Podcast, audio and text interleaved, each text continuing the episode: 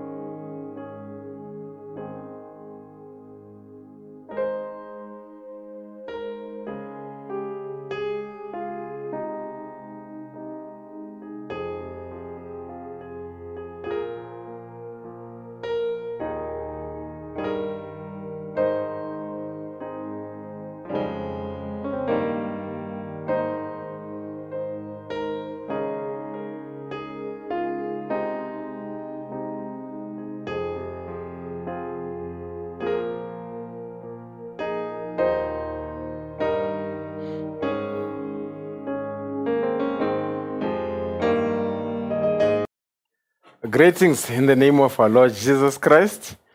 Uh, we appreciate the Lord once again for His grace and mercy. And we hope that tonight's broadcast will be a blessing. And uh, you'll be praying for me as we uh, carry on. But before we read the word, let's bow our heads and just have a word of prayer. Gracious Heavenly Father, we appreciate you for your grace and mercy.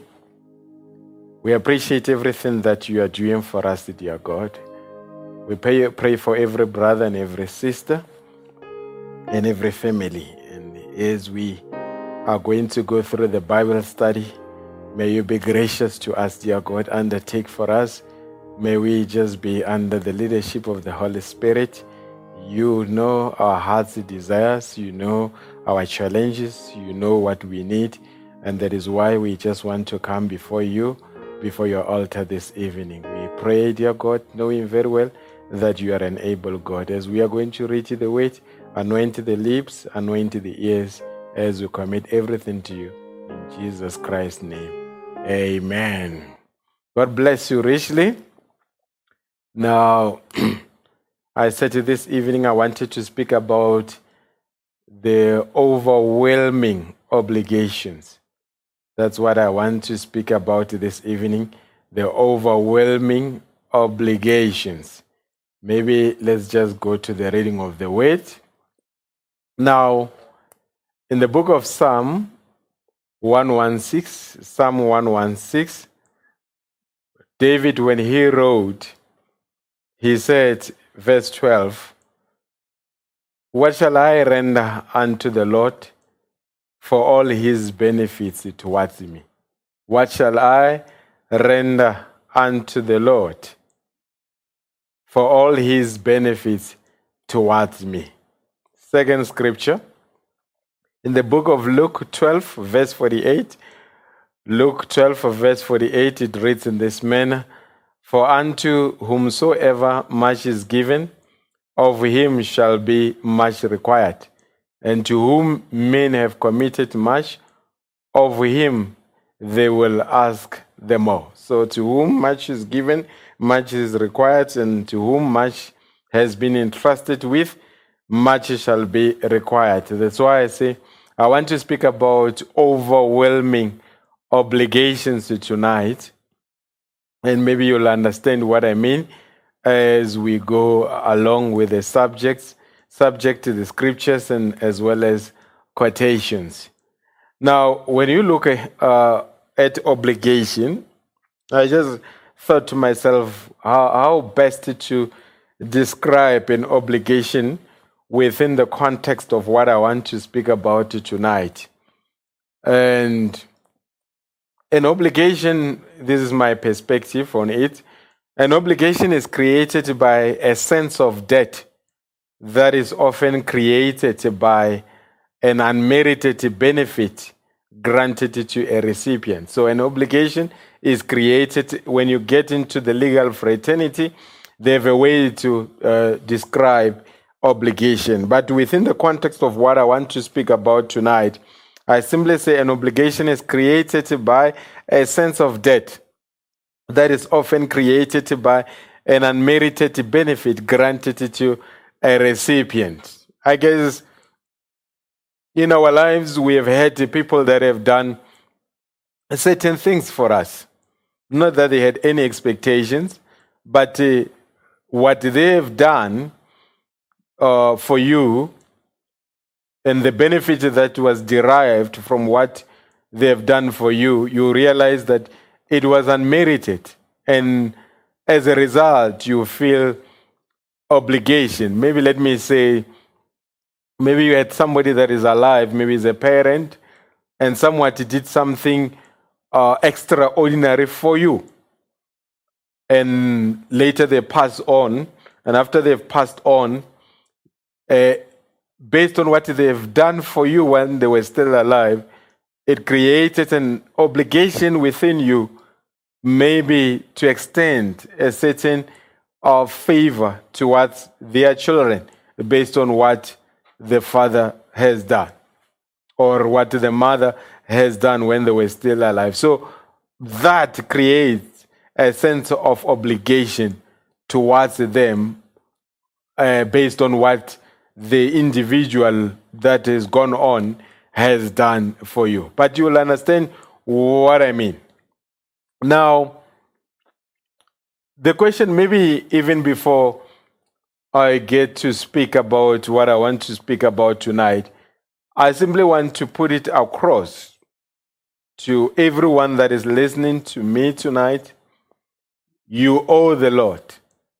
You owe the Lord so much that you will never be able to repay him for what he has done for us. We owe the Lord so much that we will never be able to repay what he has done for us. Now, some will say, Do I owe the Lord? Oh, yes, you owe the Lord. And the repayment that we are looking for is not money, is not, it's your life. For what he has done, there is no better repayment towards him except you to give your life, not partially, but entirely to the Lord Jesus Christ. Maybe Christians often, because they often forget where they come from, maybe let me remind you why I say you owe the Lord this much. Let us just go down the memory lane.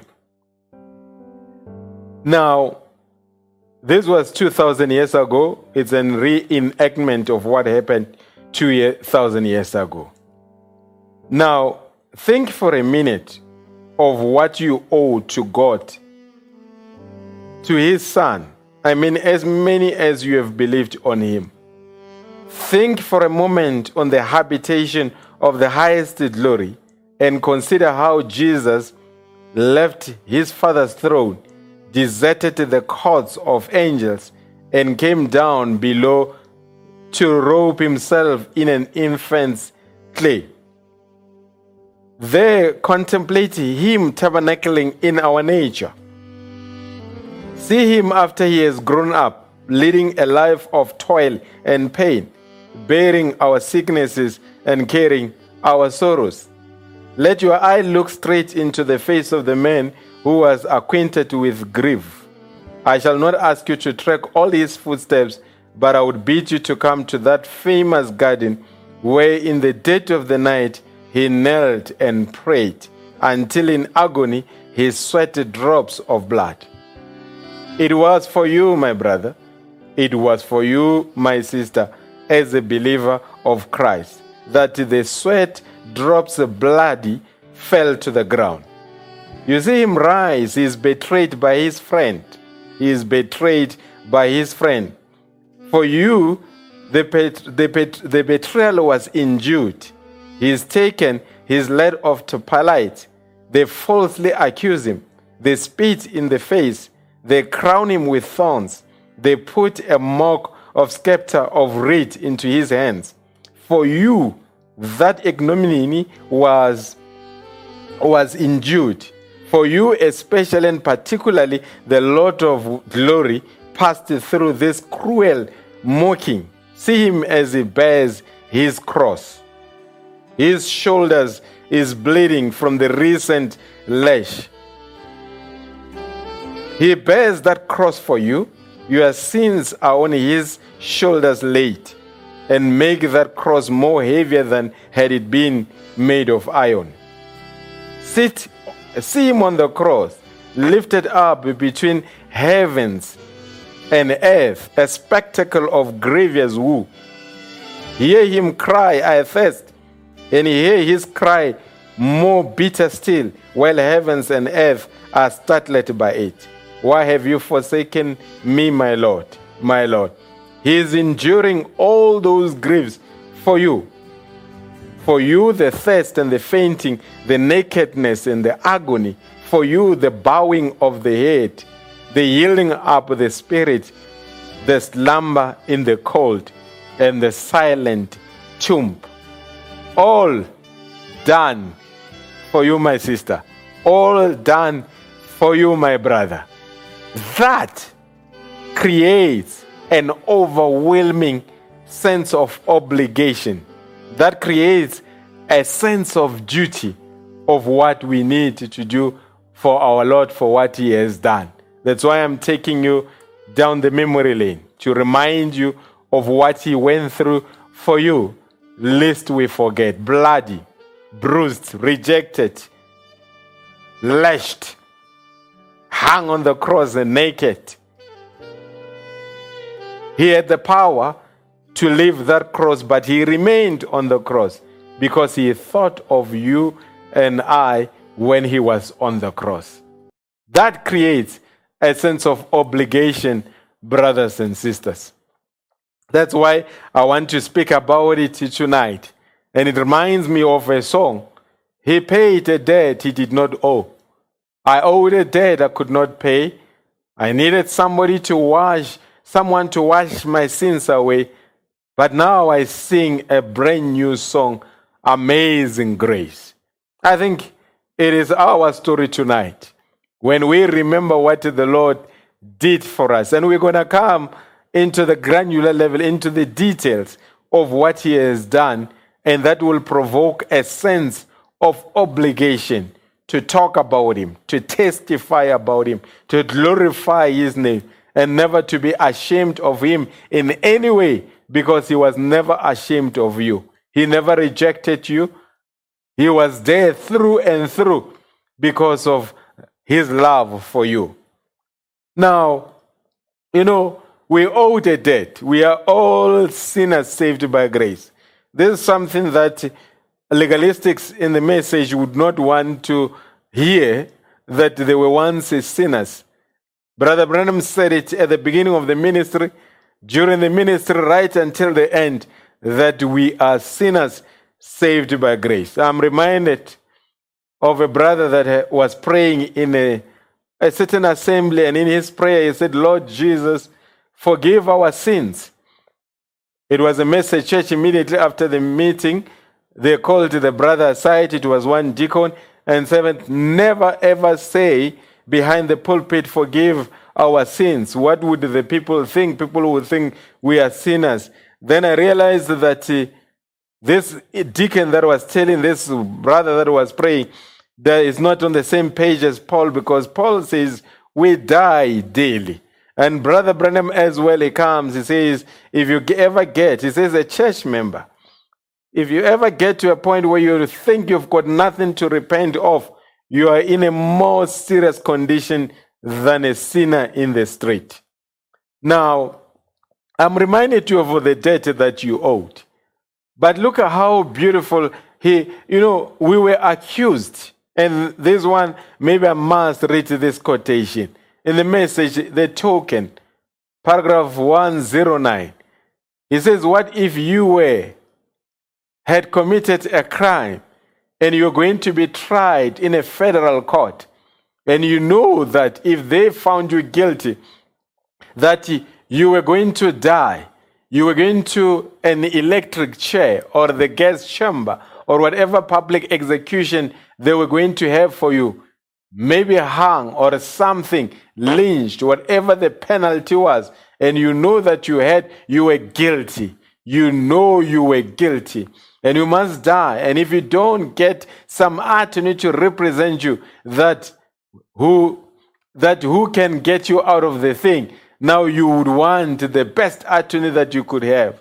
And then getting an attorney that was good, shrewd attorney, you would feel that your case was a little, you could relax a little bit because you were an attorney. But still, there would be a question whether this attorney could change the mind or they change the judge's idea or change the jury if this attorney, with his shrewd speaking and the knowing of the laws, could change that and could plead your case and prove that you should live.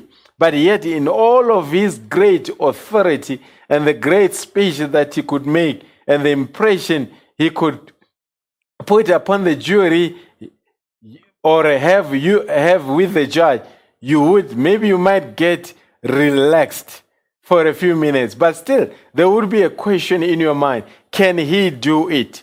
But in this case, our case, the judge himself becomes our attorney. God became a man.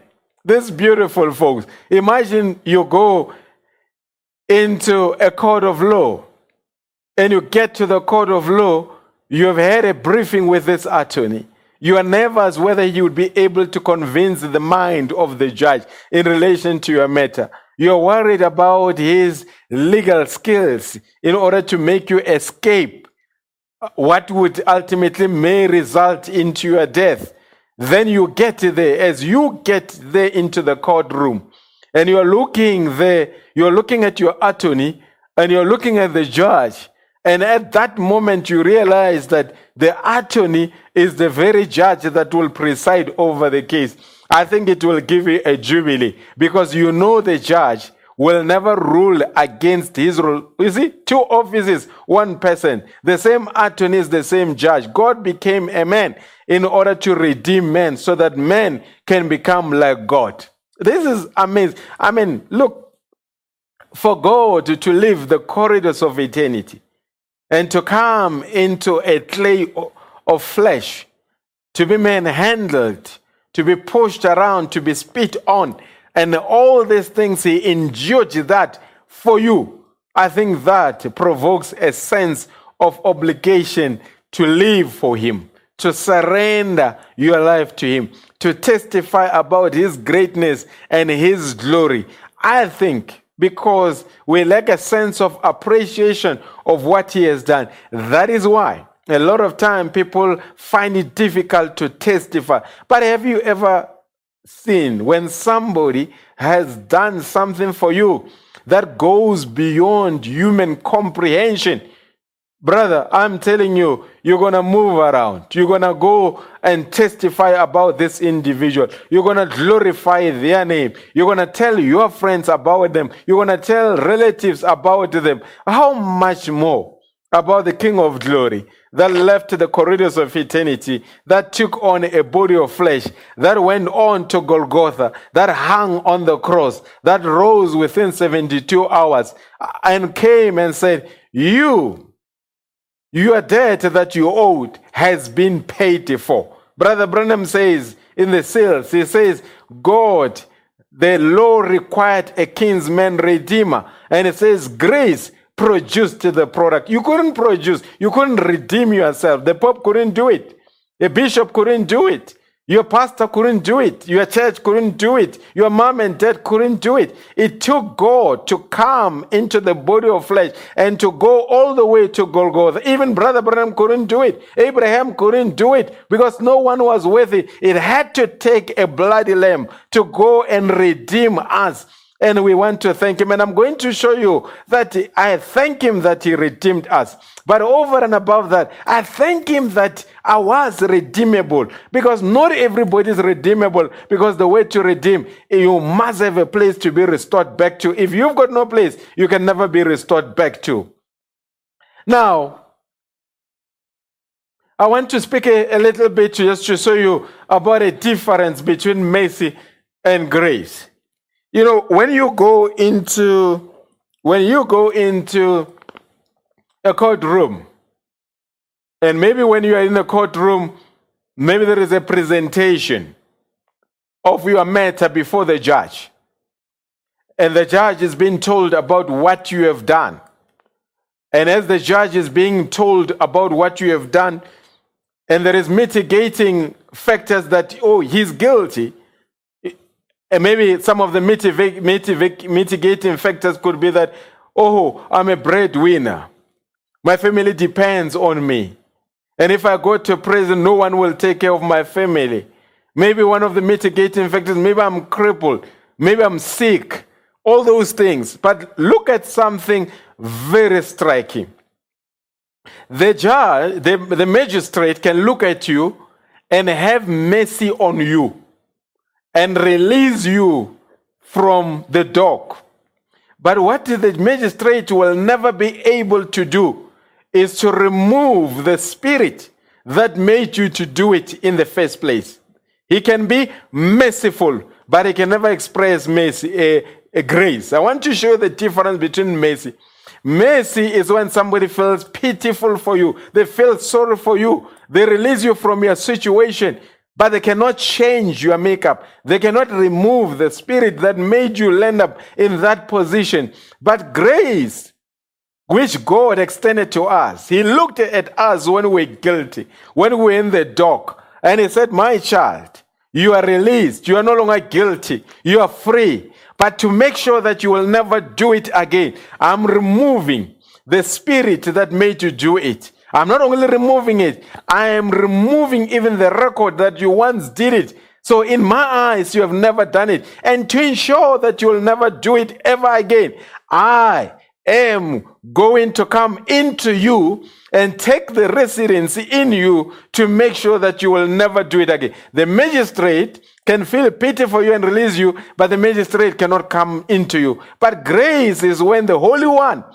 comes to indwell the unholy one to make sure that the unholy one never becomes unholy ever again. That is the difference between mercy and grace. But listen to what the prophet says in this message the invisible union of the bride.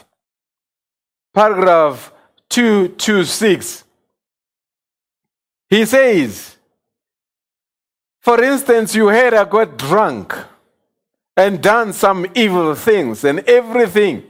Then you come around and say to me, You found out I didn't do, do it, do them.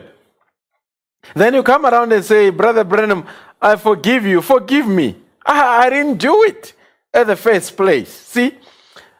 Now, if I did do it, if I did do it, but you could forgive me and I wouldn't be guilty. But yet I'm not justified because I'm, I've actually done it. So I've done something, you hear about it, you are told that you did such and such a thing. Then later you find out that I've not done it. Then you come to me and say, Hey, brother, I've heard you did such and such a thing. I'm very sorry. I forgive you. Forgive me for what? Because I've not done it. Okay, suppose I've done it. And you come and say, I forgive you. Yes, you may forgive me. I may never feel guilty. But there is something about it. You cannot justify me. I will still be guilty. But look at what grace does. But the way it is justified is though you never done it. Amen. It's not even regarded at all. How is it done? In God's book. Or in God's book of the sea of forgetfulness. Your old book and marriage is divorced and dead, and it's not even in the memories of God. Listen here. There are things that you have done that are vile. Hence, you had to repent. All of us, there are things that we have done. There are things that we're not proud of. Our, na- our birth was here, was just a fault to begin with. But he listened to the prophet message. He says, when it comes to justify, justification, it means whatever you have ever done, it is not even in the memories of God. There are things that you have done that God will never remember them, can never be reminded of.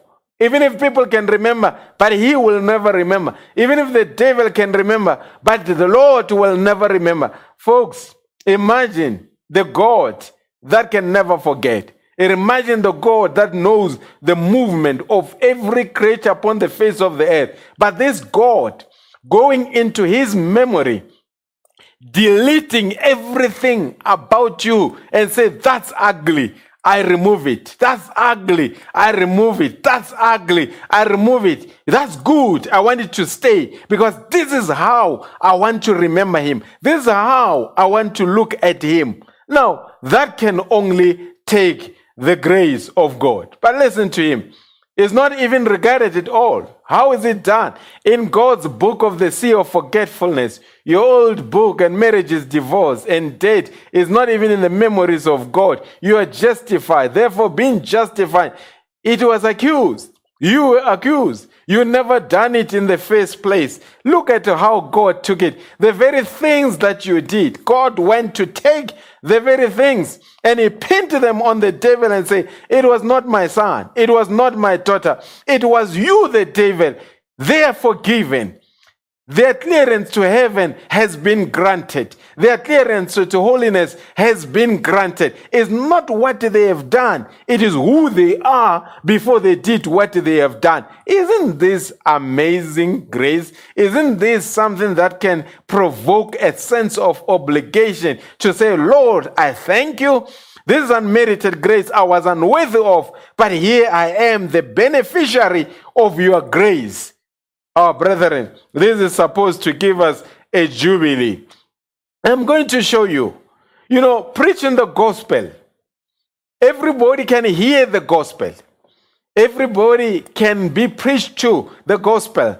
But not everyone was installed with an equipment within them, as Brother Branham said, Moses was born a prophet. He had a device, an equipment in him. Every child of God that was born here on earth, they've got a divine device that was installed in them before the foundation of the world that when the time comes for them to come in contact with the weight they must recognize the weight. Not everyone has got that device. The pope has got no it. The, the priest in the denomination does not have it. But you by grace God realized that uh, there will be a time where you'll be lost, and there will be a time where you need to be restored back. And God put a device that when the time comes and I bring the fullness of the weight in the end time, my daughter, my son will be able to respond within them because I have installed a divine device in them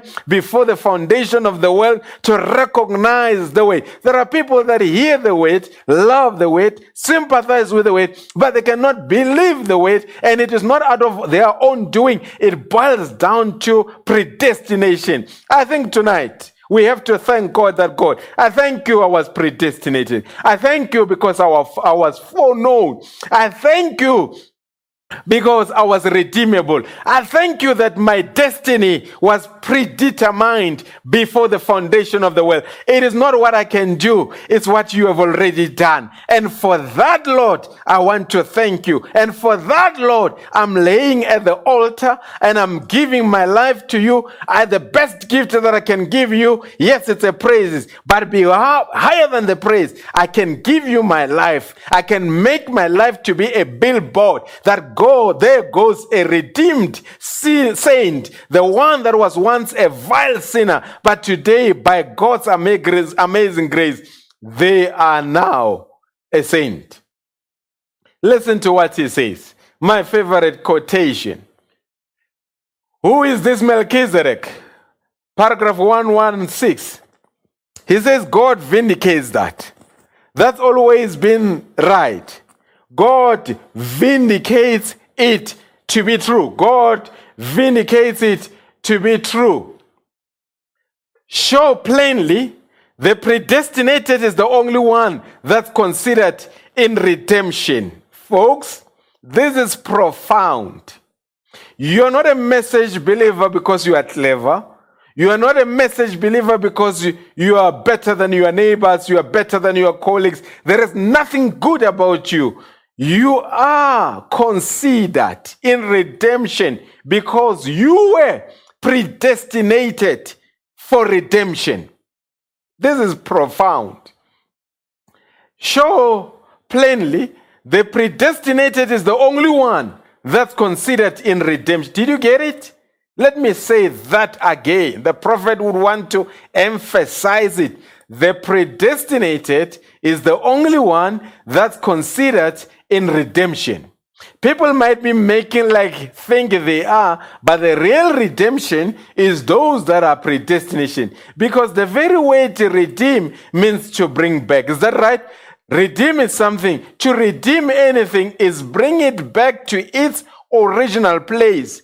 Thank be to God that I had the original place that I can be restored back to. A sinful condition was not my original place. A fallen state was not my original place, but my original place is a son. My original place, your original place, is a daughter of God. Hallelujah.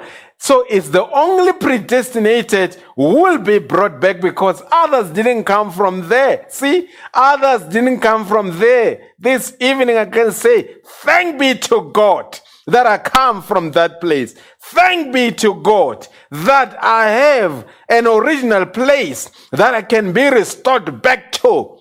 Like the Samaritan woman, she had she was a prostitute, but that was not her original place. Her original place, she was a daughter of God. Even you, because of the sinful conditions, how you were born, you went sinner into the, in, you went deeper into the mud of sin. But now by grace, God handpicked you and brought you back to your original place, which is your position in Christ. And when you are there, you will never fall ever again. I repeat, you will never fall ever again. You will do mistakes, but those mistakes will be forgiven. And you will repent because you will prove that you are predestinated. Brother Branham says, when we preach about predestination, it's not encourage people to live any life that they want and say, I'm predestinated. It says, if you do that, it shows that you were never predestinated. Brother, what makes us on Wednesday,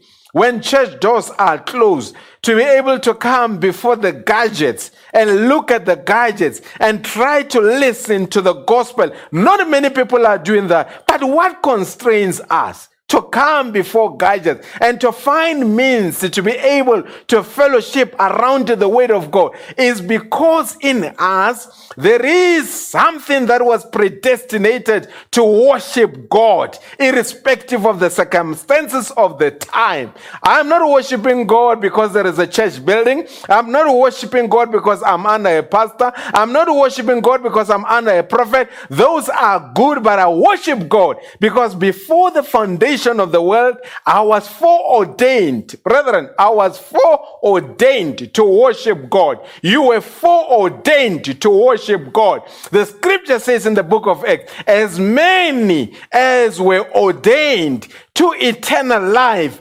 believed in him. They didn't become ordained to eternal life when they believed. As many as were ordained to eternal life believed him. I was ordained to believe the message. I was ordained to follow the prophet messenger. I was ordained to be forgiven. I was ordained to be a son of God. I was ordained to go into the rapture. I was ordained to overcome Satan. I was ordained to be victorious over every circumstances. And if it was foreordained, there is no situation, there is no condition, there is no demon, there is no devil that can change the foreordination of God. And according to God's foreordination, we are already raptured. Thank be to God.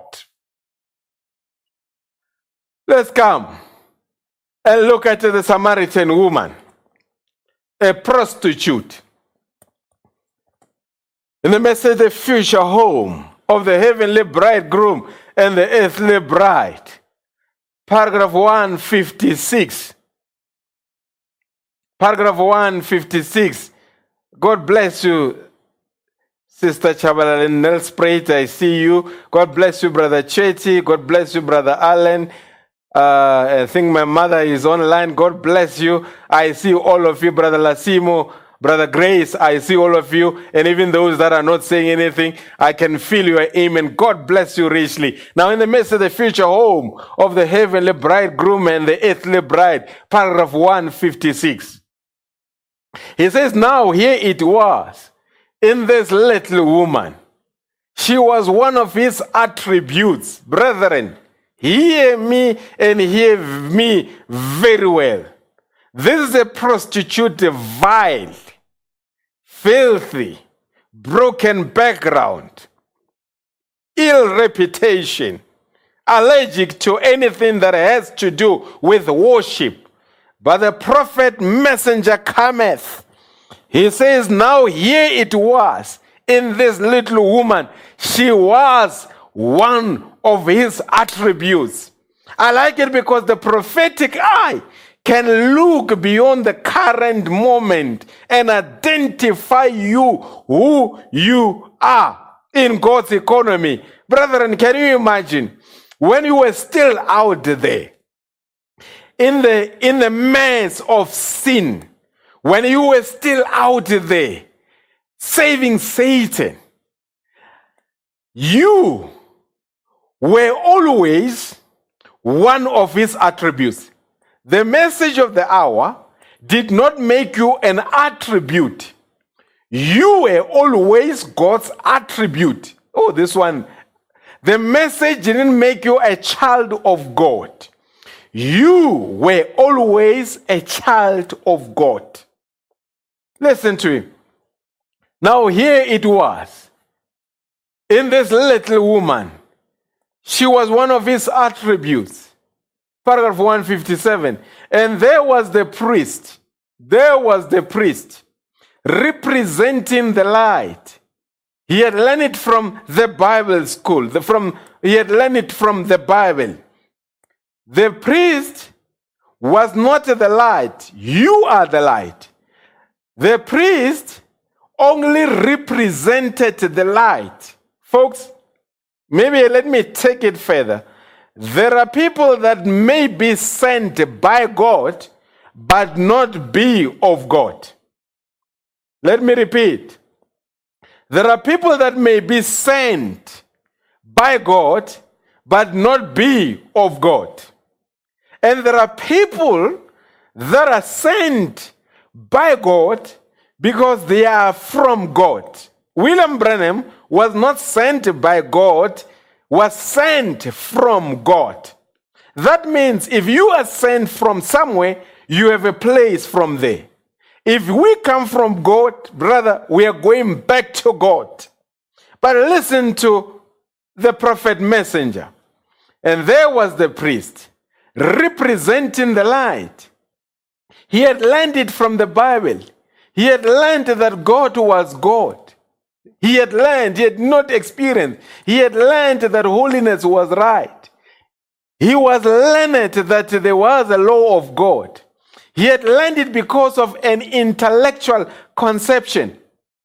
And he was born in the right lineage. He was a Levite. He only knowed it by intellectual conception.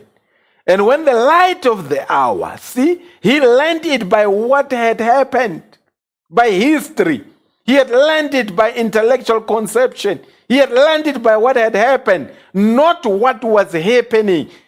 Not what was happening, what had happened. That's why Brother Branham say a denomination, it means you are living in the glare of another age. And when he found what was happening, his denomination said nothing about it. Therefore, it had no representation of it. But here was the Redeemer on earth at that time to redeem those attributes of God. When you see a redeemer, a redeemer is not here for everyone, a redeemer is here for God's attribute, to redeem those attributes of God. I think you can say, I'm glad I can say I'm one of them. And she received it. She never questioned it. She said, When Messiah cometh, he will do this. And that settled it. And seen it done. He said, I am the Messiah. So that settled it. No more question. She went telling everybody else, Come and see who I found. You see, once you found him, once you experience his grace, you are not ashamed to barge into the city and say, Come and see a man. Is this not Christ? You are not ashamed anymore because you come to your realization. The moment, the problem in the message of the hour today, people have a sense of entitlement. They think that, oh, I was born to be a message believer. But brother, you were born to be a message, but to come to a realization that despite what you went through, despite what you have done, it never changed God's perception of you. It needs you just to glorify God. Let's take it further. Let's break it down. Brother Branham, remember, he said the priest had learned of it by intellectual conception. He had learned of it based on what had happened. But when it was happening, his denomination said, No, we know nothing about it because they had no representation. But when the Redeemer was here, the Redeemer went after his God's attributes. Do you hear? And then later she never questioned. She accepted the Messiah for who he is. And this was a prostitute, but he was rejected by a priest. Listen, a church rejected him, but a prostitute accepted him. Now, you, have, for you to be redeemed, you've got to be placed to be a place to be redeemed back to. When he was the creator, I'm looking at the creator, I'm looking at the prostitute, I'm looking at the priest. The creator, prostitute, and the priest. When he was Elohim, the Samaritan woman was an attribute, but the priest was not there. When he, the Logos came out of him and became what Brother Branham calls an expression. In the beginning was the Word, the Word was with God, and the Word was God. In the beginning was the expression of God, and the expression was in God, and the expression God expressed Himself in an expressed form. When He expressed Himself in an expressed form, He became the Logos, and the Samaritan woman was there. She was a theophany. But where was the priest? No representation. Then the Creator became flesh and moved around Galilee and moved around Samaria. The priest rejected him because his denomination rejected him. Thank be to God. But look at the prostitute. The priest rejected him because when he was Elohim, the priest wasn't there. The priest rejected him because when he was the Logos, the priest wasn't there. But when you look at them in the flesh realm, you look at the prostitute, you look at the priest. The priest is born in the right lineage. He believes in holiness. He is living a dedicated life. Here is a prostitute. She is a marriage breaker and all sorts of things. But look at the creator. When he comes, he is being recognized by the very person that is unqualified. That the very person that is rejected by the religious community. Why? Because the Samaritan woman had a representation. This evening, when he was Elohim, you you can put your name. You, brother, you, sister, you are his attribute. When he expressed himself and became the Logos, you, brother, you, sister, became the Theophany. When he became flesh and you are here in flesh, you recognize God no matter how he comes because you were there with him before the foundation of the world. So never judge an individual based on what is happening in the flesh realm. Actually, even the woman that came with the alabaster box.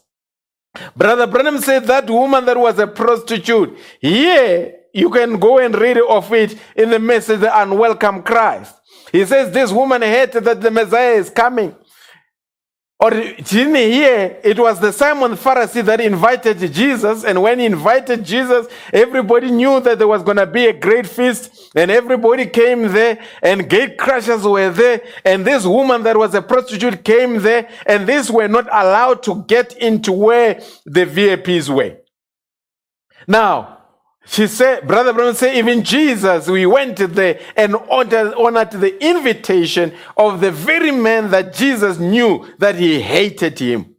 The very man that will make a mockery of him. But Jesus left a thousands of sick people and went to Simon's house, even though he knew someone hated him. Brother, he knew that he, these thousands here are here for the miracle of the body.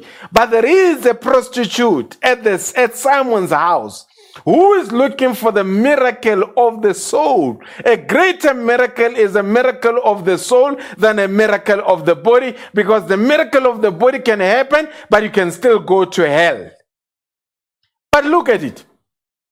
Brother Branham says she came with the alabaster box and came by the feet of Jesus and knelt down there and cried. And with her hair, she wiped off the feet of Jesus. Says, although she was a prostitute, but she believed that she had to have a Nazarite vow, which is a long hair. Brother, and listen, Brother Branham say, she was the daughter of Abraham. Even Jesus say, you are the daughter of Abraham. But when you look, it doesn't look like that. Because what is happening, never judge things based on what is happening in the flesh. If the flesh, if he that is in the flesh was an attribute of God, if he that is in the flesh has got a theophany, it's a matter of time. They will come to the light of the hour because they will recognize the light because they are part of the light. Let's carry on. As I'm building up towards the end, let me not forget what I'm speaking about overwhelming obligations. Folks, as we are speaking right now, thousands upon thousands and millions have perished. Even loved ones that we, we loved so dearly, they've been, they've, they've moved on to glory. Here is a question that I have for you. Why has God spared you? There are able ministers of the gospel, able ministers of the gospel that succumbed to this sickness and have gone to be with the Lord. There are brothers, sisters of substance who have gone on. But despite the thousands and millions that have gone and died, you are still alive. My question to you has it, have you ever paused that, Lord, if you took everyone else and left me here, what is the purpose? And if you have never asked yourself such a question, I submit to you, you are a very careless believer. You lack discernment. You lack gratitude. You lack a sense of responsibility. You lack an awareness of the moment. There are people that contributed more than you could ever imagine you would ever do to the body of Christ. They are gone. But you are remaining behind, alive and well. For what purpose? For what purpose? God has spared you. And here is a question. I've seen it many times. I've prayed for people that were sick. And a lot of times when we pray for a sick person, there is a question that we often ask What will you do for him if you are healed? I remember there was a time where I prayed for a brother who was rolling on the floor in pain. And he claimed that something was moving inside of him. He was in such an he was experiencing such an intense pain. And the wife called me the, and I prayed for him. And I said, Lord, brother, what are you going to do? He says, I'm going to give my, Lord, my life to the Lord Jesus. I'm going to save him. We prayed. God healed him completely. Back on his feet, went back to work. Guess what? I have never seen him in a church service. Every time I see him, he, he plays hide and seek. And I realize that this man could have gone. And God has, has given him a second lease of life. But look, is he gonna is he gonna spend it playing hide and seek with the Lord Jesus Christ who healed him? I see. We have been spared. And the question would be I remember there was a time where I was with Brother Godwin Chitsendi, the elder in Zimbabwe. We're driving, coming late from church. And he said something very profound. He said, Brother Maribaya, believers, some believers are gone. It was, it was even before COVID 19. He said, Some believers are gone, and we're remaining here. He says, with the number of years that we've been granted to be here, we can use those years for the glory of God, or we can use those years to bring shame to the name of the Lord Jesus Christ. I say, you have been spared, my brother. People are in their graves. People are in the sixth dimension. Some are in the fifth dimension. You are still here. What are you going to do for Him? God didn't inspire you to build a bigger business, to get a better profession. Oh, those things are good. You've got to go after them. But He saved you and preserved you and made you to be around so that you can serve Him better.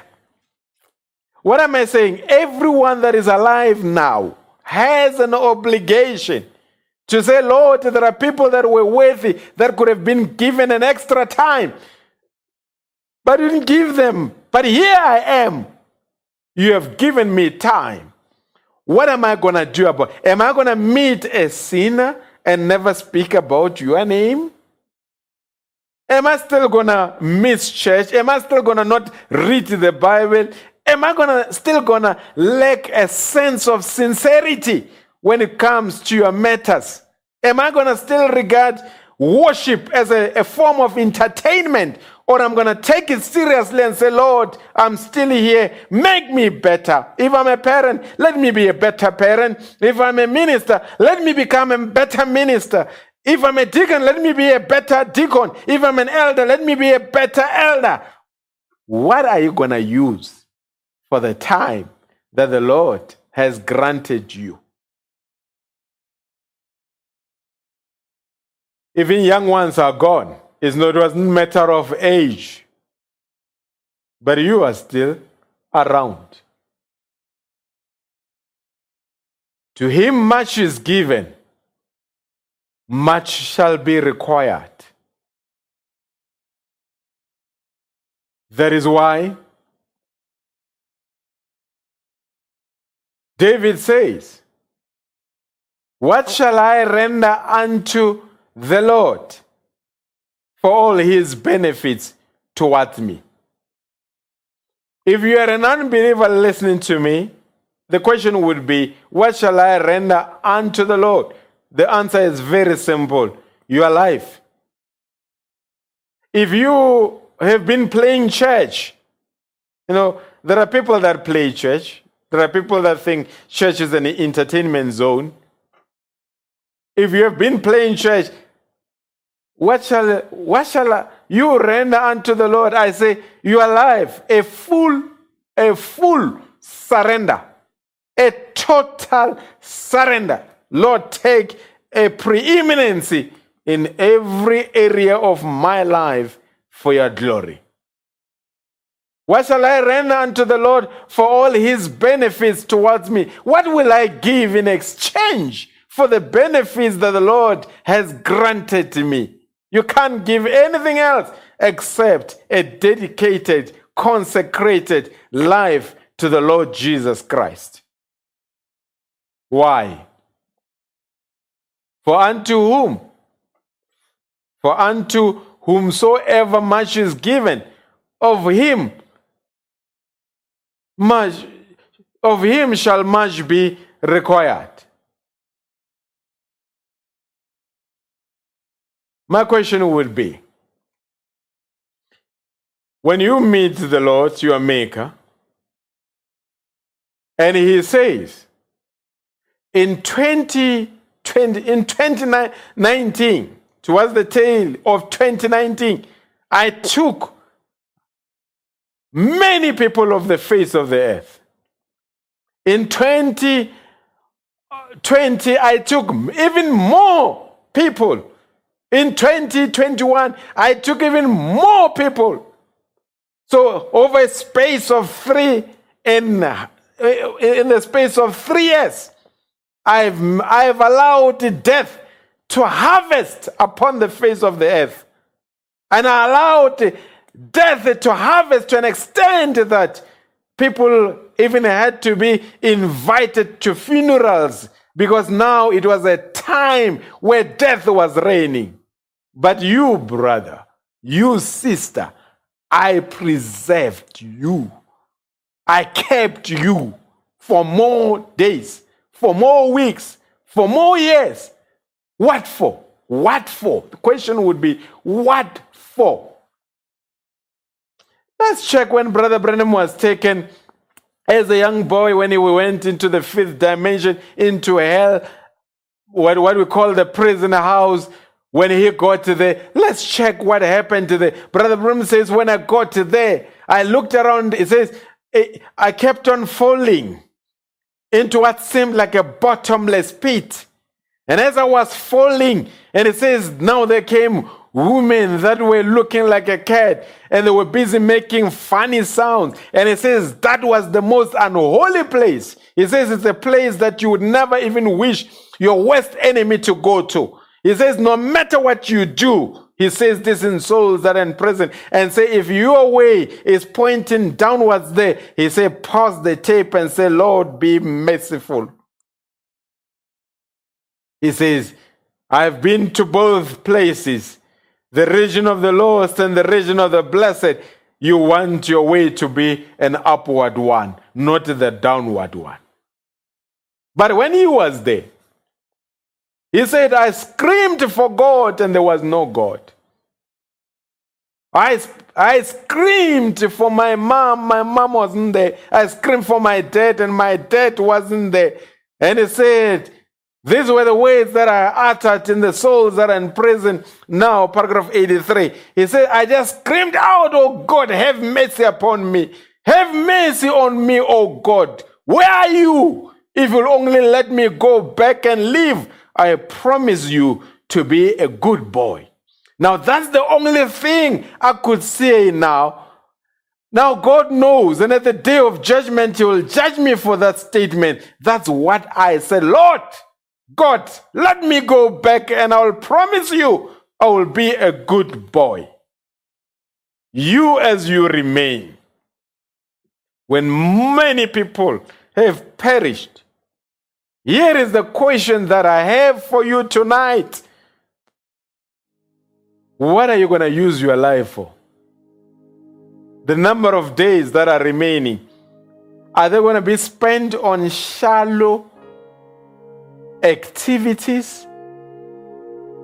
Are they going to be spent in complaining and mourning? Or are you going to use the remaining, the additional time that God granted you to be somebody of substance in the kingdom of God? My greatest desire as we come to the end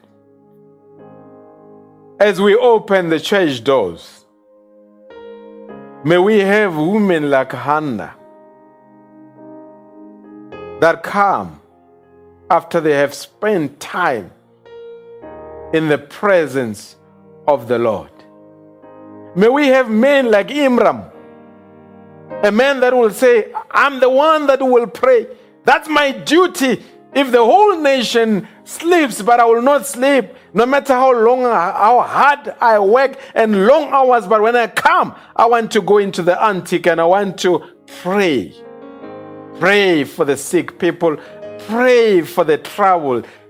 Oh God, let the, the lost that are of yours, let them find their way back home. They are needed around the table. Let me be available as a prayer warrior. I'm looking forward to seeing the Imram material, the Hannah material, the Timothy material. I'm looking forward to seeing the Paul material at elder eldership, guiding the young ones and telling young ones, let the people not undermine you because of your youth.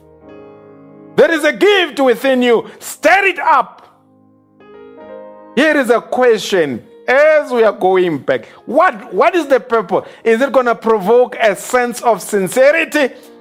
Or is it just going to be an entertainment? Are we going to sing songs that make tears to stream down our cheeks and say, Lord, we are back? Others couldn't come back. Others are not around. Others are in the grave, lost and totally separated away from you. But here we are. We have an opportunity to fix our messes, to mend our ways. Or are we going back to turn the church of God into a nightclub, entertainment, and some nice moves?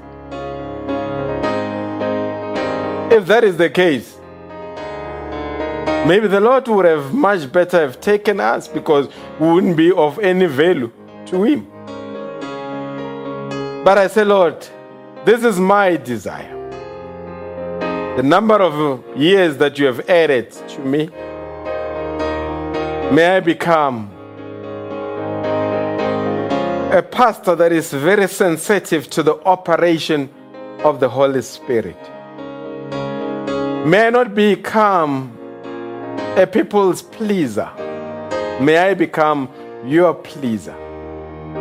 May I become a custodian of a spiritual environment that people would come into and be sensitive to the operation of the Holy Spirit. And if there are things that we picked up along the way that shouldn't have been picked up, help us, Lord, to let go of this, those things and come into an arena, into a mood of sincerity, into the mood of consecration. If we become popular, unpopular, let it be. There are others that are lying in the grave. We could be lying in the grave. Brother Branham said, Let me preach like a dying man to a dying generation. Are we going to go back and still gossip, undermine one another, condescending? Why are we remaining? And I said, Lord, be merciful. May we have women like Sarah. May we have women like Hannah. May we have women like Mary. May we have brothers like Timothy. May we have brothers like Samson that realize I messed up, but Lord, just once more. I'm still remaining because you gave me an opportunity. I will not die in this condition. I need to mend my ways. This era provokes an overwhelming sense of obligation. And our whole duty is to worship God and declare His name and allow Him to have preeminency in our lives. No more time for entertainment. The world offers that one better.